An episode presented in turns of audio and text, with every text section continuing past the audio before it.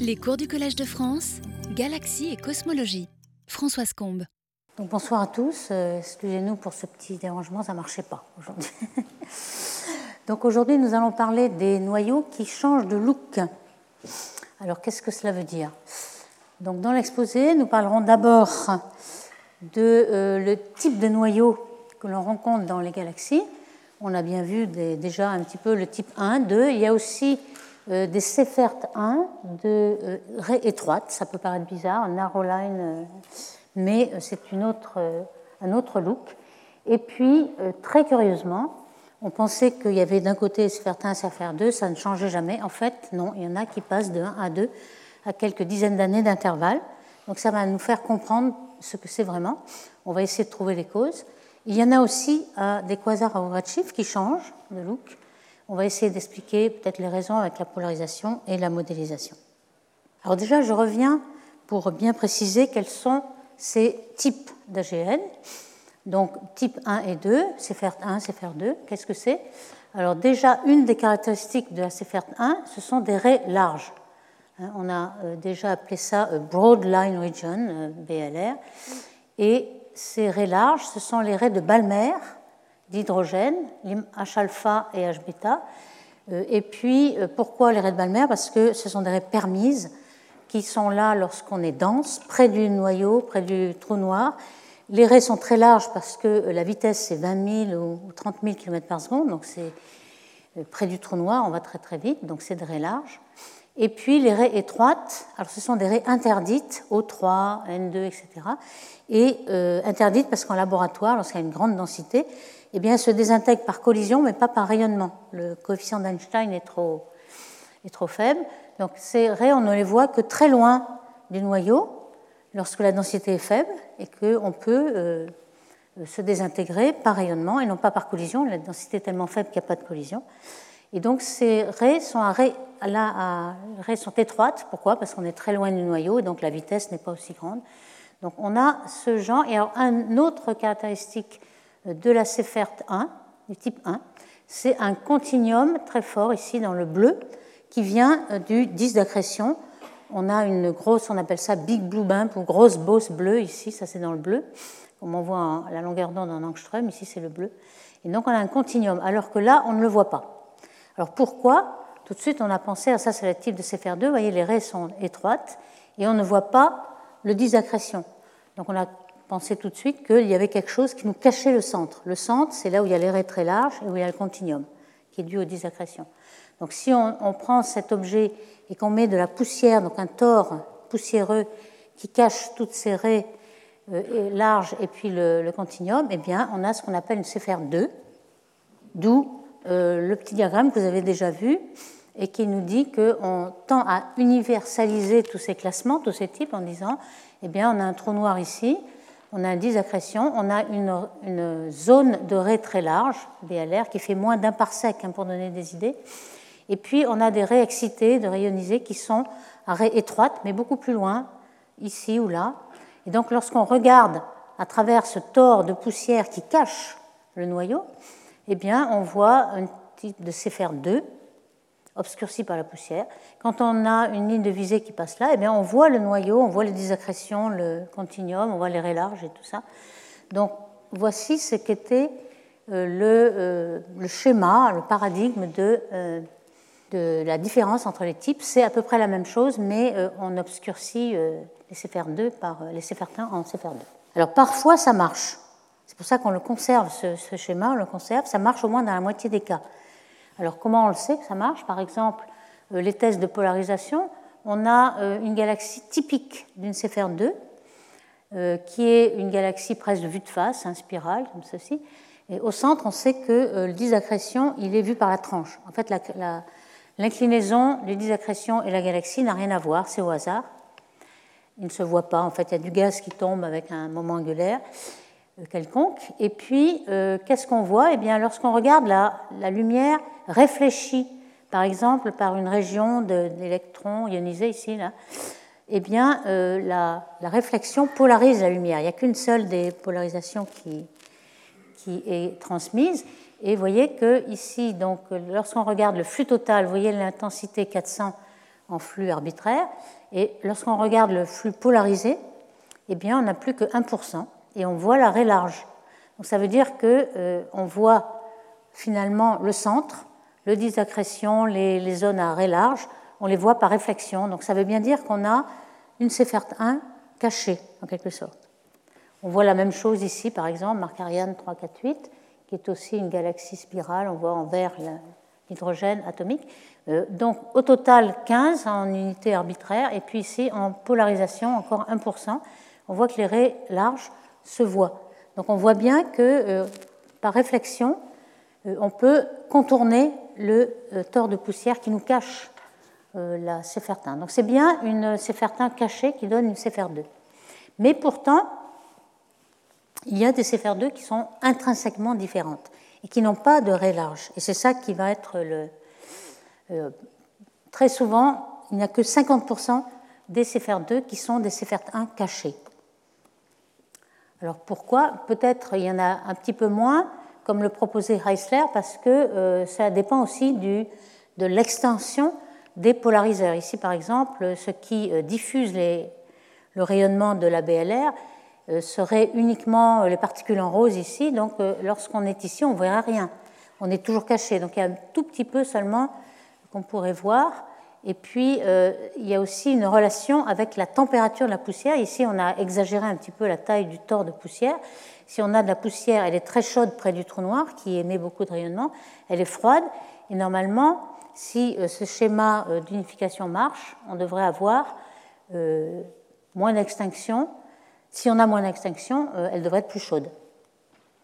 Et là, euh, en effet, il y a une association avec l'infrarouge qui est observée. Mais il existe quand même des différences intrinsèques, c'est-à-dire que la CFR2, en général, a plus de gaz que la CFR1. Alors ça, c'est pas caché ou pas, c'est dans, le disque général de la galaxie, et il y a plus de formation d'étoiles. Alors il y a aussi, euh, et c'est très difficile à déterminer parce que euh, il y a, lorsque la CFR1 est plus lumineuse que la CFR2, il y a deux choix possibles. Soit elle est intrinsèquement plus lumineuse, ou c'est simplement que la CFR2, elle est cachée, donc on ne voit pas toute la lumière, et c'est pour ça que c'est le même objet, mais caché. c'est une possibilité, mais une possibilité aussi, c'est que euh, la luminosité de la CFR1, elle est intrinsèquement plus forte, et elle va évaporer le tort de poussière. Il y aura beaucoup moins de poussière dans une CFR1 qu'une CFR2. Et ça, c'est quelque chose qui est intrinsèquement. Alors, on le voit ici, par exemple, que la fraction de, de CFR2 par rapport à la luminosité, elle tombe énormément. Vous voyez qu'à euh, faible luminosité, on n'a pratiquement que des types 2 et à forte luminosité, des types 1. Alors vous voyez que c'est un petit peu dégénéré, soit c'est parce que les deux sont cachés, soit parce qu'elles sont intrinsèquement plus faibles. Et puis, euh, est-ce qu'elles varient en fonction de, redshift? Alors là, il y a eu euh, beaucoup de débats là-dessus, puisque les, quand on regarde en apparence, les, les, types 1 sont plus lumineux. Or, euh, quand on regarde loin, on a un biais, on ne regarde que les plus lumineuses, les plus faibles ne sont pas vues. Donc finalement, on trouvait plus de type 1 à grand redshift. Mais euh, on sait que aussi à grand redshift, l'univers est beaucoup plus gazeux, il y a plus de gaz parce que les étoiles ne sont pas encore formées, elles n'ont pas consommé le gaz, et donc il y a aussi plus de gaz.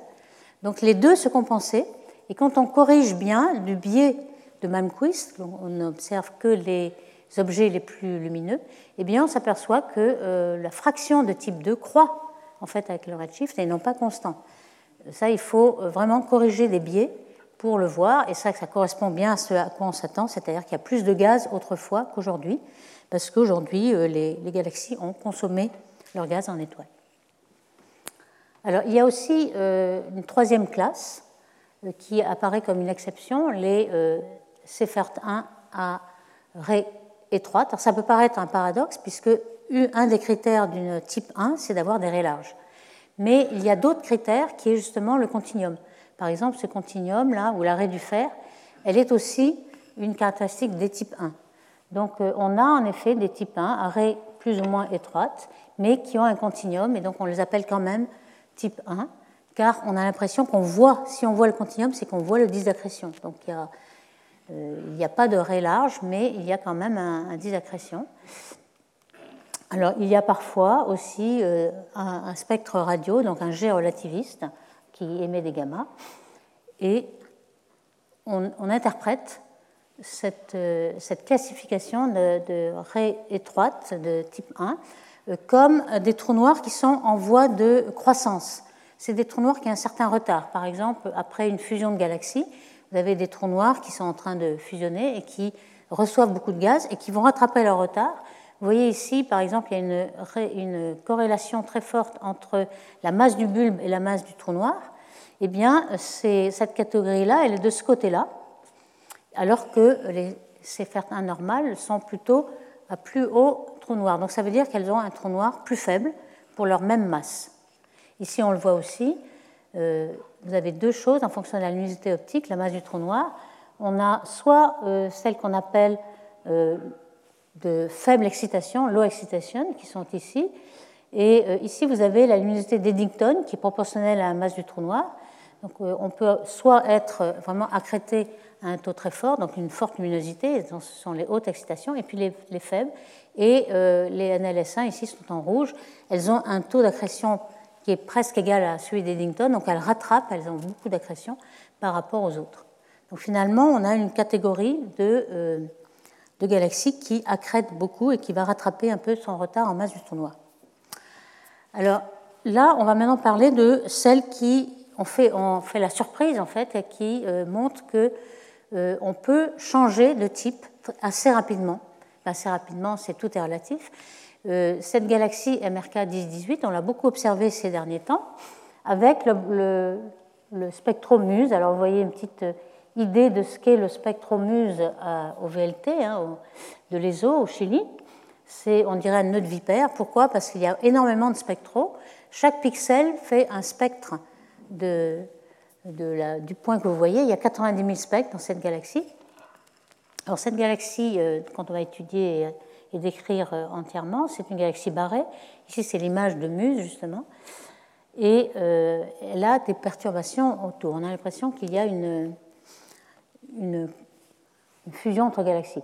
Alors, comment fonctionne ce spectro Pour avoir un spectre à trois dimensions, en quelque sorte, il découpe l'image en bandes qu'on appelle un slicer, fait des slices, on fait des bandes comme ceci, et chaque bande, chaque pixel de chaque bande va être amené par euh, des fibres optiques vers un disperseur, un prime, qui va faire le spectre. Donc on va avoir un spectre vraiment en chaque point. Alors voici les spectres qui sont obtenus.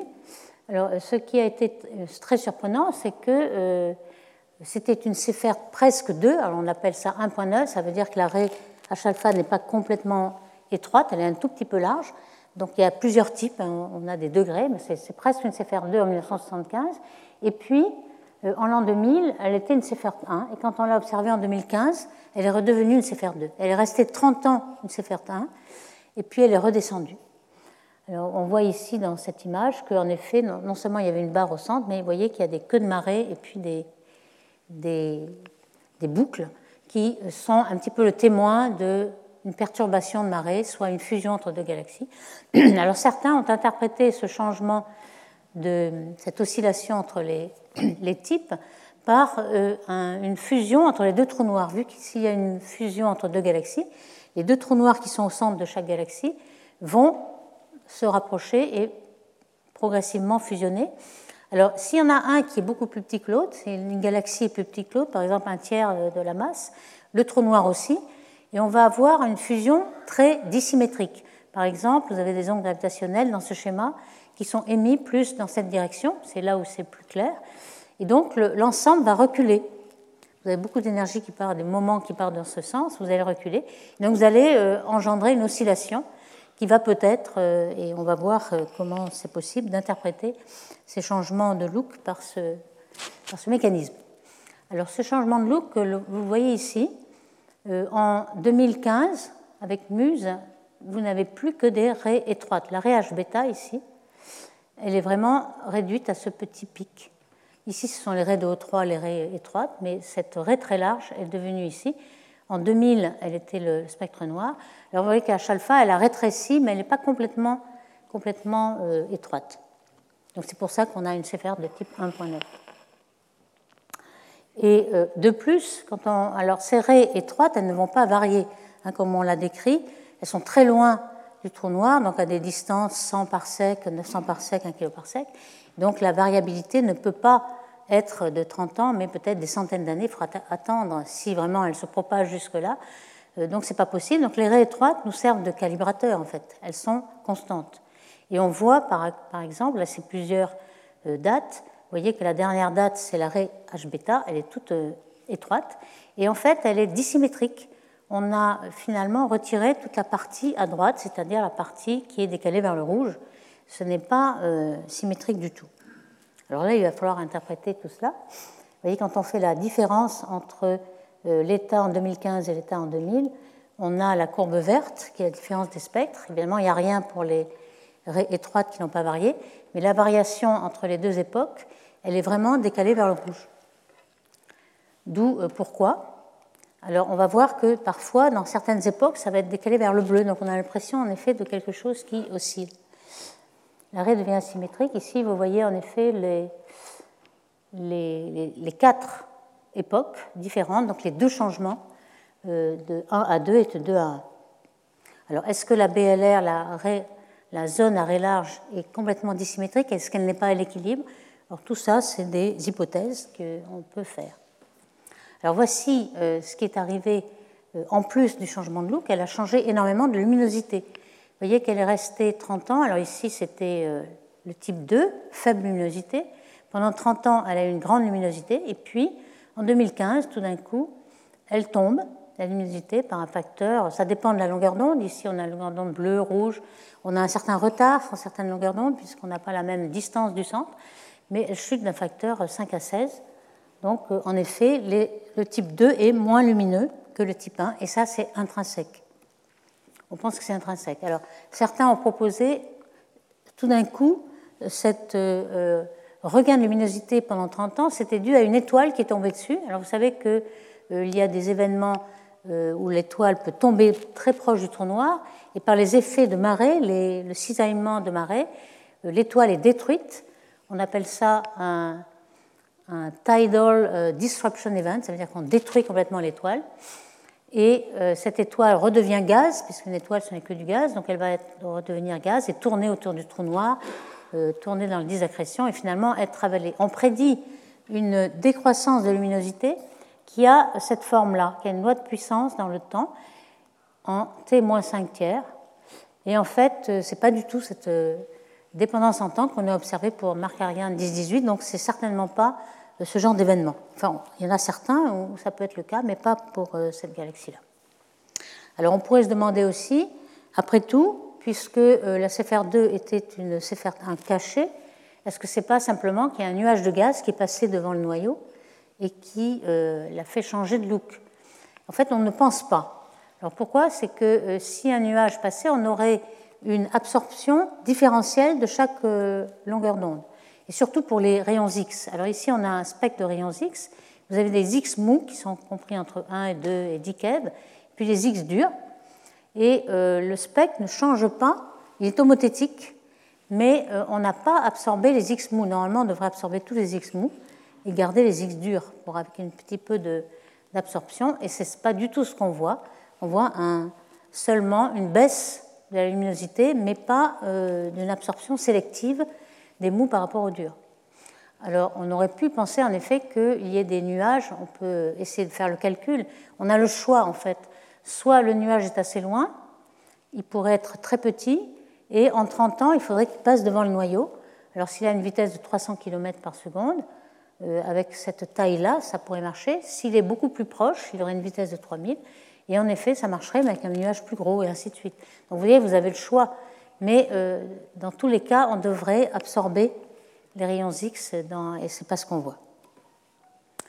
Alors il y a un test de polarisation, et sans doute euh, Frédéric Marin dans le séminaire va en dire plus.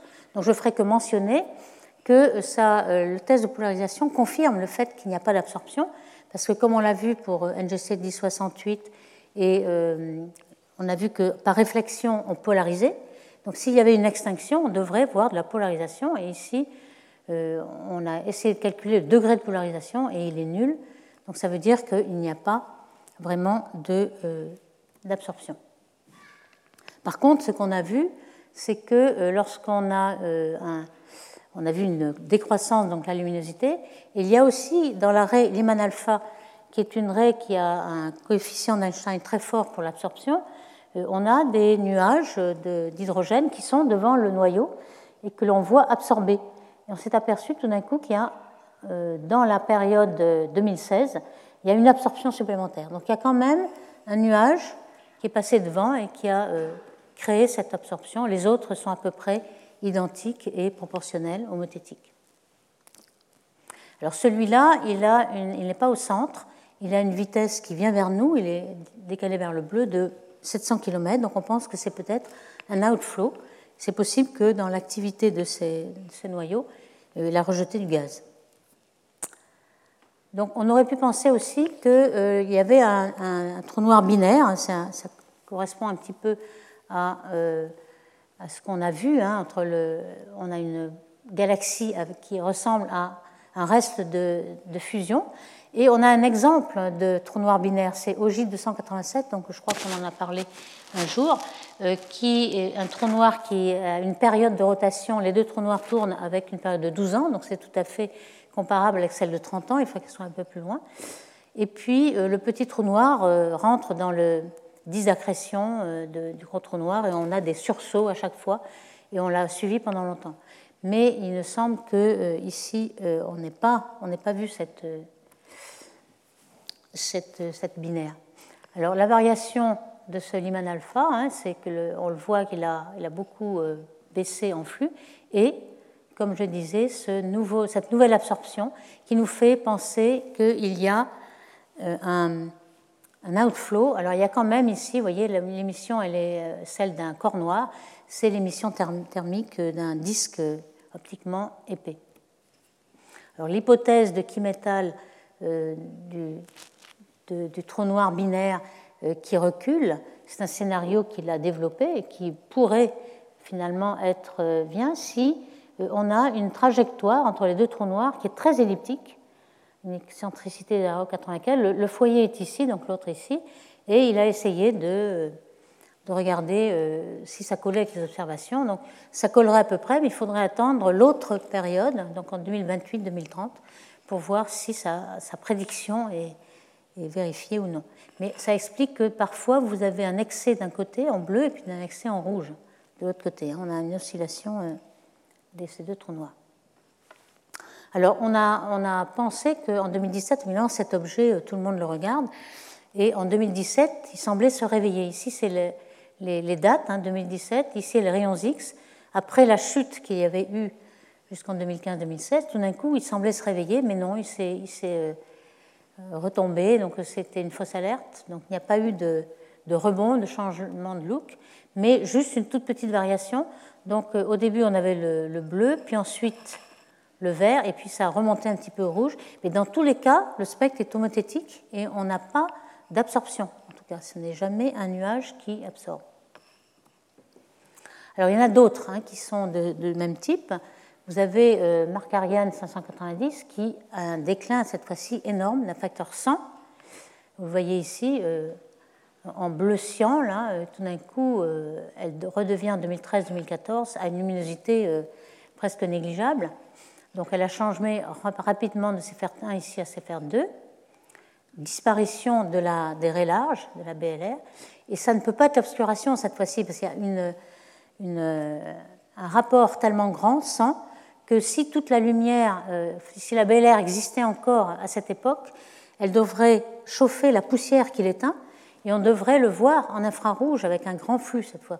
Et on ne voit rien du tout. Donc euh, la lumière elle a vraiment disparu. Elle ne se retrouve pas dans une autre longueur d'onde sous forme de euh, poussière chauffée. Donc là, on est sûr que ce n'est pas du tout l'obscuration. La, Par contre, c'est sans doute un changement de. Euh, oups. Donc ici, pardon, je voulais dire que c'est un changement du taux d'accrétion et le trou noir étant de sec 10 puissance 7. Donc là, on peut le suivre et on voit bien qu'en 1973, donc on avait une raie étroite. Tout d'un coup, on a une raie large et puis un flux beaucoup plus grand. Alors là, curieusement, la raie étroite a l'air de varier un petit peu aussi, pas autant, mais un peu varier, ce qui veut dire qu'il y a des, sans doute des nuages de cette raie étroite qui sont assez proches, peut-être un parsec ou quelque chose comme ça, pour pouvoir varier. Et puis ensuite, tout d'un coup, le H bêta redevient, en 2013, une CFR2 sans, sans raie large. Donc voici un petit peu comment a diminué le flux de cette galaxie d'un facteur 100. Donc un taux d'accrétion de, il y a 40 ans de 1 ou 2 masses solaires, ça suffirait pour euh, créer cette énorme raie de la BLR maximale et une période de 8 ans. On a regardé en radioastronomie, voir si on voyait quelque chose qui correspondait à ce, sursaut. Et en effet, avec EVN, euh, e c'est le, le, European VLBI Network, c'est-à-dire on fait de l'interférométrie à grande base euh, avec des télescopes européens. Et donc on peut avoir, ici vous avez 10 milliards de secondes de résolution, donc on peut résoudre ce qui se passe près du trou noir et on voit qu'il y a un petit jet qui a été créé, qui fait à peine un parsec, donc ce n'est pas une radiosource très très grande, mais qui correspond, si euh, la vitesse est à peu près 0,1 fois la vitesse de la lumière, à ce qui s'est développé depuis euh, depuis cette durée de vie de, cette source. Donc le sursaut de ces fertins aurait créé ce jet. Donc ça, ça correspond. Et euh, il y a aussi un tort de poussière qui varie. Alors ici, vous avez euh, en visible et en infrarouge, on voit que euh, la variation est corrélée mais avec un petit délai. Et on s'est aperçu que le, le tort de poussière avait un certain rayon intérieur qui était euh, en 2004 de 32 jours-lumière, donc lorsque la période, la luminosité était basse, tout juste à peine plus grande que la BLR qui fait 26 jours-lumière. Et puis tout d'un coup, lorsque euh, le, noyau se réveille et émet beaucoup de, luminosité, eh bien la poussière est évaporée, elle est sublimée, et le rayon interne fait 70 jours-lumière. Donc il est, il est un petit peu troué, on l'a un petit peu avalé. Alors ceci est très très intéressant. En, à peine 4 ans ici, on a un tort de poussière qui s'évapore et un, un de poussière qui se reconstruit. Ce qui veut dire que ce n'est pas du tout le gaz et la poussière qui ont bougé parce que les, les temps seraient beaucoup plus longs. Simplement, c'est qu'ils sont évaporés. Et puis, euh, le carbone, le silicium qui forme la poussière, s'est recondensé lorsque euh, le noyau s'est éteint. On le voit bien ici, par exemple. Vous avez en fonction des jours, ici, donc des années en fait, et vous avez euh, le rayon du tort de poussière, le rayon interne. Alors lorsque on est en Cépherte 1, donc le noyau est très brillant, on a 70 jours lumière, et puis ensuite, lorsque euh, le noyau s'éteint ici, voyez la luminosité tombe, et eh bien tout d'un coup, euh, le tort de poussière se reconstruit. Alors la température de sublimation, c'est 1500 degrés, ça veut dire que la température de sublimation, vous l'avez maintenant beaucoup plus proche du noyau, puisque le noyau, il est beaucoup moins intense il devient de l'ordre de 30 jours-lumière. Donc vous voyez que la poussière aussi, et c'est ça qui complique euh, l'interprétation entre CFR1 et CFR2, c'est que euh, dans l'état CFR2, on a plus de poussière car on, ne sublime pas toute la poussière qu'il y a autour. Donc il y a ces deux aspects qui jouent. Alors dans cette galaxie en particulier, euh, il a été possible de voir l'environnement. Il y a beaucoup de gaz, il y a un noyau de gaz, il y a sans doute une, galaxie barrée avec des anneaux à la résonance. Euh, on a fait le spectre à la fois de la cinématique des étoiles, vous avez une, courbe de rotation très caractéristique avec une dispersion, et puis le gaz, qui est un anneau de gaz.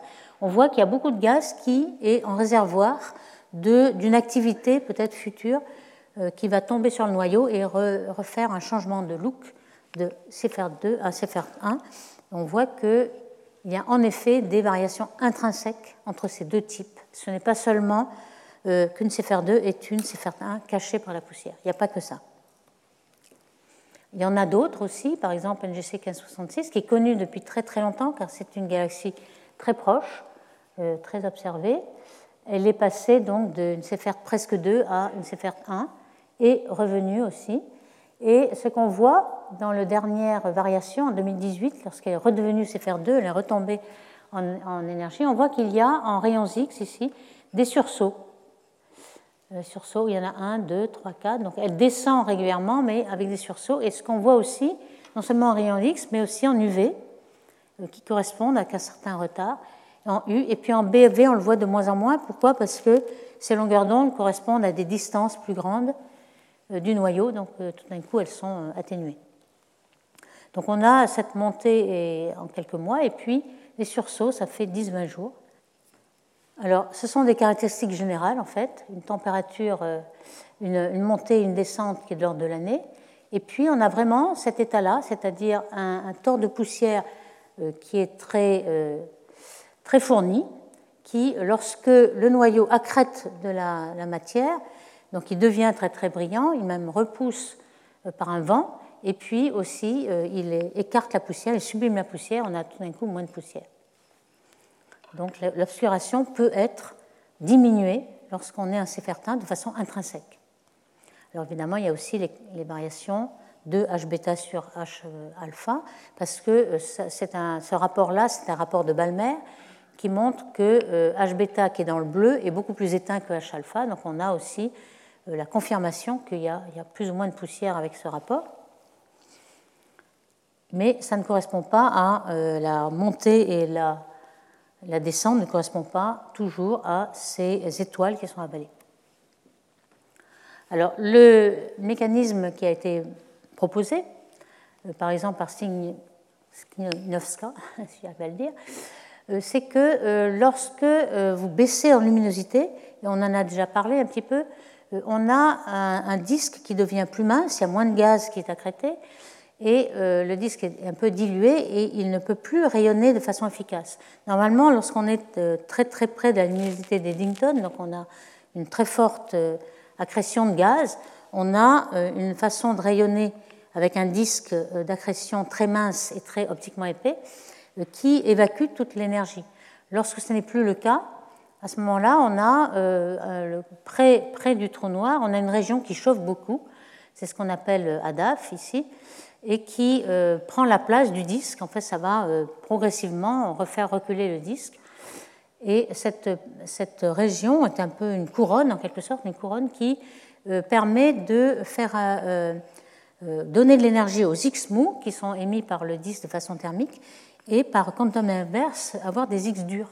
C'est pourquoi lorsque la luminosité du, euh, du, trou noir descend, on a des X plus durs que lorsque la luminosité est très haute. Ça, c'est quelque chose qu'on a déjà bien euh, compris.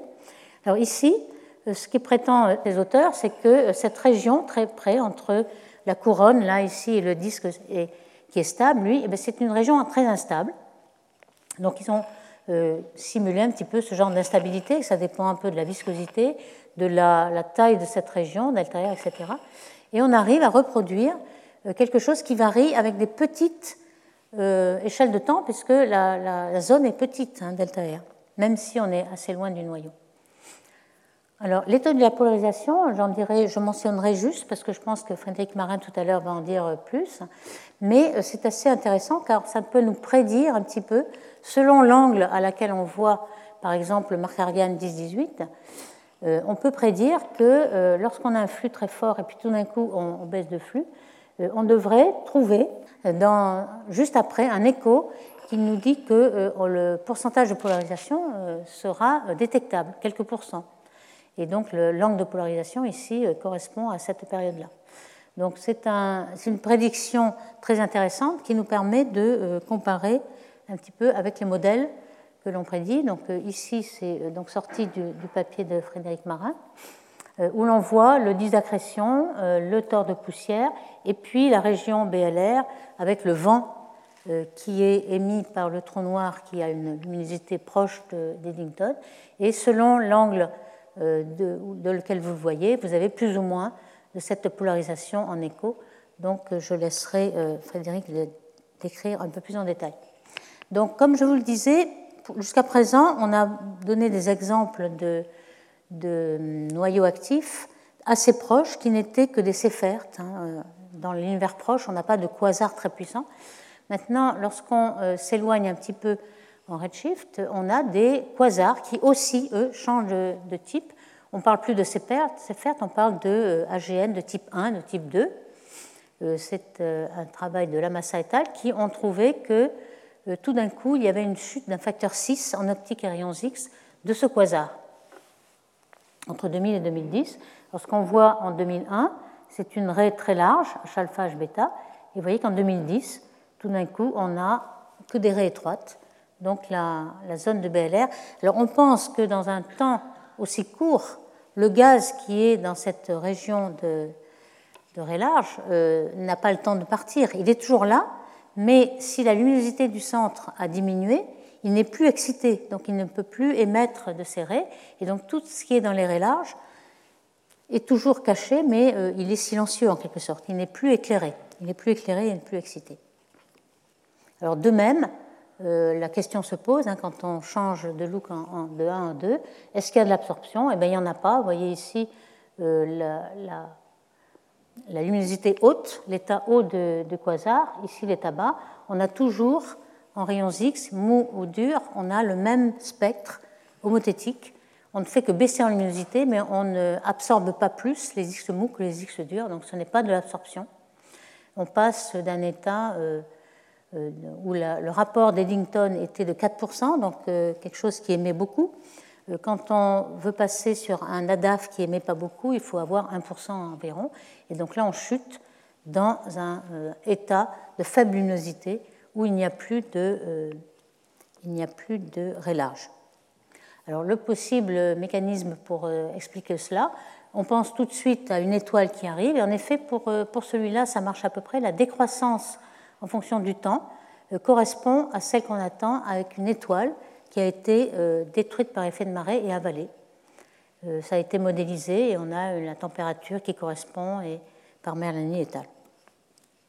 Donc finalement, combien d'AGN qui changent de look a-t-on regardé? En fait, on en a quelques-uns, c'est pas énorme, quelques-uns proches, et puis un peu plus grand redshift, on a quelques quasars on pense que euh, les télescopes euh, futurs, comme le Vera Rubin dont on a déjà parlé, qui vont euh, regarder toutes les nuits toutes les variations, vont en détecter beaucoup plus. Car pour avoir ces, objets-là, il faut un temps énorme pour regarder jour après jour, sur 30 ans, etc. Donc c'est pour ça qu'il n'y en a pas énormément. Mais avec ces télescopes-là, on va pouvoir apprendre beaucoup plus et en avoir un grand nombre de statistiques. Alors, L'interprétation euh, qu'en a fait Elidzur, par exemple, est une euh, interprétation qui va un peu à l'encontre de l'interprétation par obscuration, c'est que euh, la luminosité est très reliée au type, en fait, beaucoup plus que ce qu'on pensait auparavant. la luminosité et évidemment le, taux d'accrétion qui est responsable de la luminosité. Donc, ce que vous voyez ici, c'est une euh, corrélation entre la luminosité totale du quasar et la masse du trou noir. Vous voyez qu'il y a une relation un peu empirique en fonction de la masse à une puissance de tiers. Et lorsque vous le mettez en fonction du rapport d'Eddington, donc luminosité sur luminosité d'Eddington, eh bien vous avez quelque chose qui euh, s'étale. Alors ce qu'on voit en carré, ce sont les types 1, les CFR 1. Ce qu'on voit en étoile, c'est les, les, types intermédiaires, 1.2, 1.5, et puis les plus bas, c'est 1.8, 1.9 et 2. Donc on voit qu'il y a un très bon échelonnement euh, en luminosité de tous les types. Donc on a euh, une des caractéristiques des types finalement n'est pas seulement l'obscuration, mais c'est surtout le taux d'accrétion et la luminosité du trou noir qui déterminent un peu ce type. Finalement, cette, euh, cette interprétation est quand même assez étayée par les observations. Alors il y a des cas quand même assez exceptionnels, par exemple celui-ci, euh, qui euh, s'est aussi euh, réveillé récemment. Il était CFR2, puis il devient CFR1. Et normalement, comme je vous l'ai dit tout à l'heure, la dureté des rayons X est inversement proportionnelle à la luminosité. Donc c'est lorsque on est dans un état bas de luminosité qu'il y a des rayons X durs. Et puis lorsqu'on est dans un état haut, le disque est un très bon radiateur et on a un rayonnement thermique.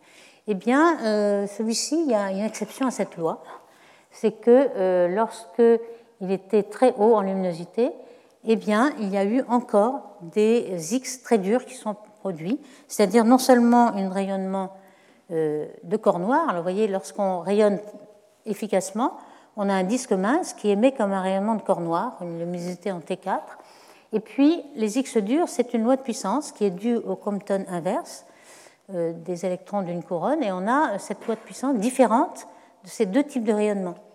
Et puis, lorsqu'il euh, il a encore cru de luminosité. Vous voyez qu'il est passé d'ici à là. Tout d'un coup, ces rayons X durs se sont réveillés. Alors on pense que peut-être il y a eu un vent, comme de toute façon on commençait à être à la luminosité d'Eddington, on a eu un vent ici. Alors, il y a eu beaucoup de, choses assez curieuses dans cet objet. Cet objet a un, trou noir qui est assez faible, puissance 6, puissance 7, donc euh, tout varie plus vite. On a une région de ray large qui est à 5 jours-lumière seulement, et on a même des variations sur euh, des temps qui sont de l'heure. Donc, c'est vraiment quelque chose qui est euh, très près du trou noir, et le trou noir est assez petit. Et lorsque on a regardé le, rapport entre euh, l'émission euh, des X durs, qui sont des, émissions de power law ici, de haute puissance, et puis thermique. Mais on voit bien qu'à faible luminosité, donc on a le rayon X dur qui domine, et puis à, forte luminosité, c'était le contraire.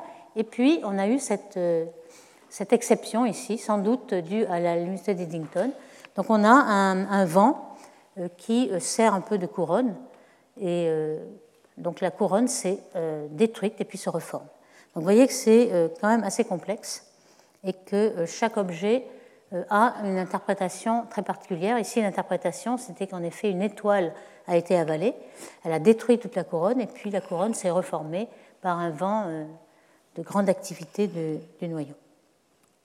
Alors, ici, on peut simuler aussi dans les, modélisations de Noda Dunn, ils ont simulé euh, la, chute du taux d'accrétion. Ici, vous avez, euh, euh, dans un cas général, hein, une luminosité d'Eddington qui passe autour de la valeur critique de 1%. Ici, c'est 8%, c'est un état assez lumineux. Et puis, on tombe en dessous d'un pour cent. Donc, on passe de CFR1 à CFR2. Et donc, ces rayons de, X mou qui sont ensuite euh, réénergisés par euh, la couronne ici, en rayon X dur. Donc c'est ce qu'ils ont euh, essayé de, simuler ici. Et vous voyez le résultat. Par exemple, pour Mercarian 10-18, ils ont montré qu'en effet, en 2008, on avait une très forte proportion de X-mou, donc du disque thermique, de rayon X ici. Et puis tout d'un coup, on a l'impression que le disque disparaît et qu'on n'a plus que les X durs de la couronne. Alors pourquoi Il y a quand même un gros problème? Est-ce que le disque disparaît? On dirait, puisque le disque d'accrétion, c'est pas comme la BLR. La BLR reste là, elle est plus ou moins illuminée, mais le disque d'accrétion, lui, il devrait euh, disparaître si on ne le voit plus. Il disparaît un petit peu, et il y avait un gros problème de euh, la vitesse à laquelle il disparaît. En fait, euh, il y a une onde de chauffage qui est due au, au trou noir central, une onde de choc, et cette onde de choc euh, de, chauffage ou refroidissement, elle se propage à la, vitesse du son. la vitesse du son est beaucoup plus élevée. On pense que c'est parce que euh, la pression de radiation est bien plus forte que la pression du gaz. Et ça, donne une vitesse du son plus élevée, en plus avec une pression magnétique assez forte en B au carré. ces deux aspects font que la vitesse du son est plus élevée et l'onde de choc va disperser le disque beaucoup plus vite que l'on croyait. Donc c'est ça l'interprétation des observations, puisqu'on observe exactement ce, genre de comportement. Alors d'autres cas sont beaucoup plus euh, visibles aussi, euh, ont été observés en beaucoup de longueurs d'onde. Ici, le cas de 26-17. Vous voyez que euh, la BLR apparaît en 2013, puis ensuite elle devient de CFR2 à CFR1. Et on le voit en fonction ici des X, du UV et puis des RE, on voit le le retard. Hein, c'est un petit peu comme une carte de réverbération. On a l'impression qu'on voit à quel rayon se passent les choses. Ici, vous voyez euh, une raie large en 2013, alors qu'en 1994 et même 2003, on n'avait qu'une CFR2. Donc on a eu une, une CFR1 tout d'un coup. Et puis le retard, la succession entre X et UV se fait en 2-3 jours ici, et euh, en, infrarouge plus loin, 6-9 jours. Donc ça, c'est la dimension des rayons en jour-lumière que vous pouvez en déduire de ces, observations. Euh, un cas vraiment très particulier qui nous fait apprendre encore autre chose, c'est euh, cette galaxie qui est une CFR2, euh, qui a un tout petit trou noir, 4 10 puissance 5, c'est à la limite des trous noirs supermassifs, et qui, en 2010, son émission X a été multipliée par 240, ce qui paraît vraiment exceptionnel, le redshift est assez proche, mais il n'y a pas eu de BLR en fait, donc c'est toujours resté une CFR2 qui a augmenté énormément en puissance. Et ce qu'on s'est aperçu, parce qu'en 2018, euh, certains, la Minute l'ont observé pendant 54 jours pour voir ces variations. Et surprise, il y a des variations qui paraissent quasi-périodiques. On le voyait ici, hein, en rayons X euh, à mou de 0,5 à 2 qu'électrovolts. Euh, il y a des, des, sursauts qui durent une heure et puis ensuite, entre deux sursauts, 9 heures. En fait, ce n'est pas tout à fait périodique puisque la période s'accroît lorsque l'amplitude descend. Et on le voit ici en, rayons X de Chandra, on a aussi ces, pics. Donc c'est quelque chose qui est très très très curieux, qu'on n'a pas très vu. Ça, fait, ça, fait, penser quand même à ce qu'on appelle des, euh, oscillations quasi-périodiques, au QPO, pour les, binaires dont on a parlé euh, dans une précédente exposé. Mais cette fois-ci, c'était des périodes du, l'ordre de Hertz, donc la seconde, etc. Ici, euh, c'est des heures, 9 heures, évidemment, c'est dû à la masse euh, beaucoup plus grande. Et donc, peut-être, comment on peut interpréter ce genre de, choses? Eh bien, quand on regarde avec cette masse-là, si on se place à, une distance du noyau de une unité astronomique, à ce moment-là, on a une vitesse de 20 000 km par seconde et on a une période de Kepler autour du noyau de 9 heures à peu près. Donc il peut que ce soit des euh, petits nuages qui tombent, euh, qui vont bientôt rentrer dans le disque et que l'on voit ici. Euh. Alors quand on regarde ces, événements, c'est quasi-périodique, hein, même sans BLR, on voit ces sursauts. Il y en a beaucoup plus dans les X durs qui sont en bleu ici, alors qu'en vert et rouge, c'est beaucoup plus et lorsqu'on les normalise à 1, on voit qu'il y en a qui sont en avance par rapport aux autres. Donc c'est bien un échelonnement en fonction de l'énergie. Et euh, c'est très peu variable pour les énergies très faibles. Donc on, suppose qu'en UV, optique, etc., on ne verra plus rien. Alors maintenant, euh, on peut essayer de caractériser euh, les, galaxies hautes de ces changements de look. Est-ce qu'elles sont bizarres? Est-ce qu'elles ont on peut suspecter en regardant une galaxie qu'elle va changer de look Eh bien, euh, ce n'est pas tellement évident. Alors ici, on a essayé de les classer en fonction de la séquence principale des galaxies qui forment des étoiles. Vous avez ici euh, la masse des étoiles d'une galaxie et ici le taux de formation d'étoiles. Quand on a euh, en grisé, c'est les galaxies totales, des milliers de galaxies qui sont représentées, on a une séquence principale, c'est-à-dire le taux de formation d'étoiles est proportionnel à la masse d'étoiles. Euh, ça, c'est assez logique. Hein. plus une galaxie est grande, plus il y a de formation d'étoiles. Donc la séquence principale des galaxies bleues qui forment des étoiles est là. Et puis vous avez une séquence qu'on appelle la séquence rouge, c'est les galaxies passives, comme les galaxies elliptiques, qui ne forment pas d'étoiles pour la même masse donnée. Et on a des, des, galaxies en transition au milieu des deux, là, qui doivent passer très peu de temps, puisque finalement euh, il y a un goulot d'étranglement. Et les, les points bleus, ce sont les galaxies qui changent de look. Elles se trouvent justement dans les transitions donc ce qu'on appelle la vallée verte. Ici, on appelle ça la, séquence bleue, la séquence rouge, et au milieu, il y a la vallée verte. Elles sont toutes dans la vallée verte. Ici, on a la même séquence, mais avec des AGN. Vous voyez qu'on n'a pas exactement la même que pour toutes les galaxies, mais euh, ces, ces bleus, là, elles sont toujours euh, en bordure de l'essentiel des AGN. Donc ce sont des galaxies spéciales quand même, même euh, lorsqu'on les regarde dans leur entièreté, pas seulement le centre, mais le disque, etc. On a des galaxies qui, on pourrait euh, déjà euh, délimiter celles qui vont être changement de look. Ici, on a aussi des indices euh, spectraux de la raie H delta et de la, raie équivalente, la largeur équivalente d'H alpha. Et on voit que, bon, ici, il ne se passe pas trop grand-chose, mais elles ne sont quand même pas dans, le, dans le pic de, des autres galaxies. Il y a une autre façon de les caractériser, c'est à peu près l'âge de la population stellaire, qui est un indice qu'on appelle DN, qui est un, saut dans le spectre à 4000 angstrom.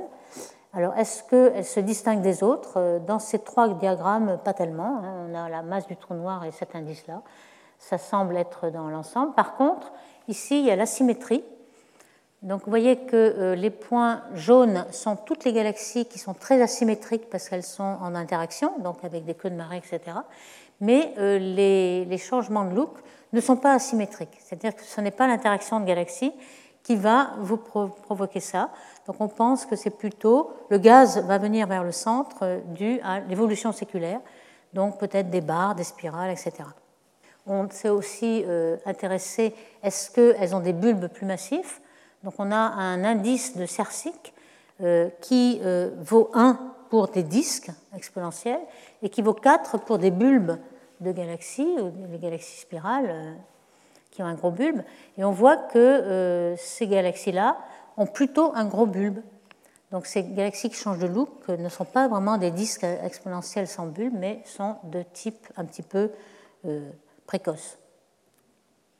Et enfin, on peut se demander, est-ce qu'on a regardé les X, l'optique, l'infrarouge, est-ce qu'en radio, on voit beaucoup de variations? En général, pas beaucoup. Pourquoi? Parce que les, les radio sont des lobes qui sont très, très, grands, des kiloparsecs jusqu'à 100 kiloparsecs.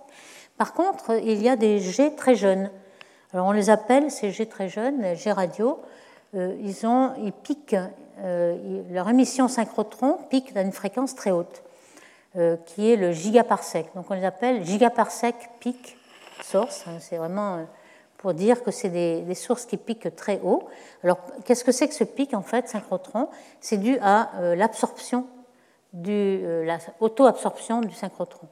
Lorsque euh, le G est très petit, très dense, il va absorber beaucoup plus, donc euh, l'absorption va se décaler à haute fréquence et va se décaler à plus basse fréquence lorsque le G sera plus étendu.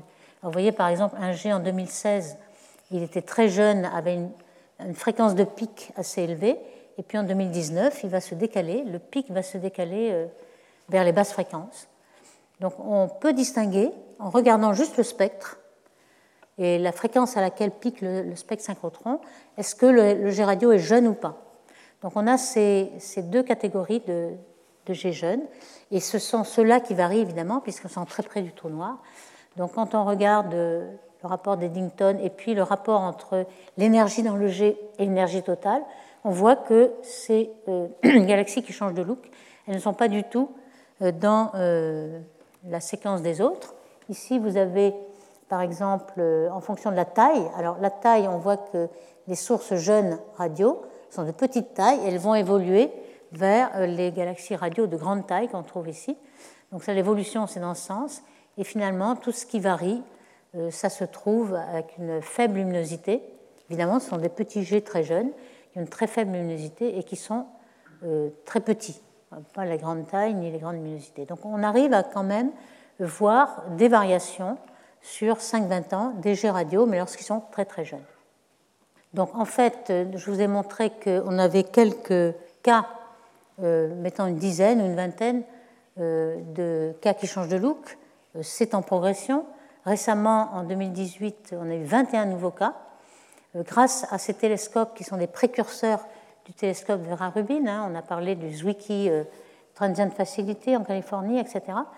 Donc on arrive à doubler le nombre de, cas connus et bientôt on pense qu'on pourra euh, en avoir peut-être des centaines et faire une connaissance beaucoup plus grande de toutes les activités du noyau. Donc euh, je terminerai en, résumant un petit peu euh, tout ce qu'on a appris aujourd'hui. Les changements rapides de, look entre type 1, type 2 et type 1, même avec quelques dizaines d'années, montrent que le, l'obscuration, contrairement au paradigme d'obscuration pour unifier les, AGN, ne sont pas le seul facteur. Il y a aussi un grand facteur qui est le taux d'accrétion euh, du trou noir et qui est maître de la luminosité. On voit qu'il y a une euh, séquence en luminosité et qui correspond au type. Donc certainement, c'est un, gros facteur, il ne faut pas l'oublier, bien que l'obscuration joue aussi un grand rôle. Euh, on a vu que la vitesse de changement est bien plus rapide que celle de temps de chute de libre. Ça veut dire que la, zone de gaz qui est dans les, la zone de, de ray large ne va pas bouger.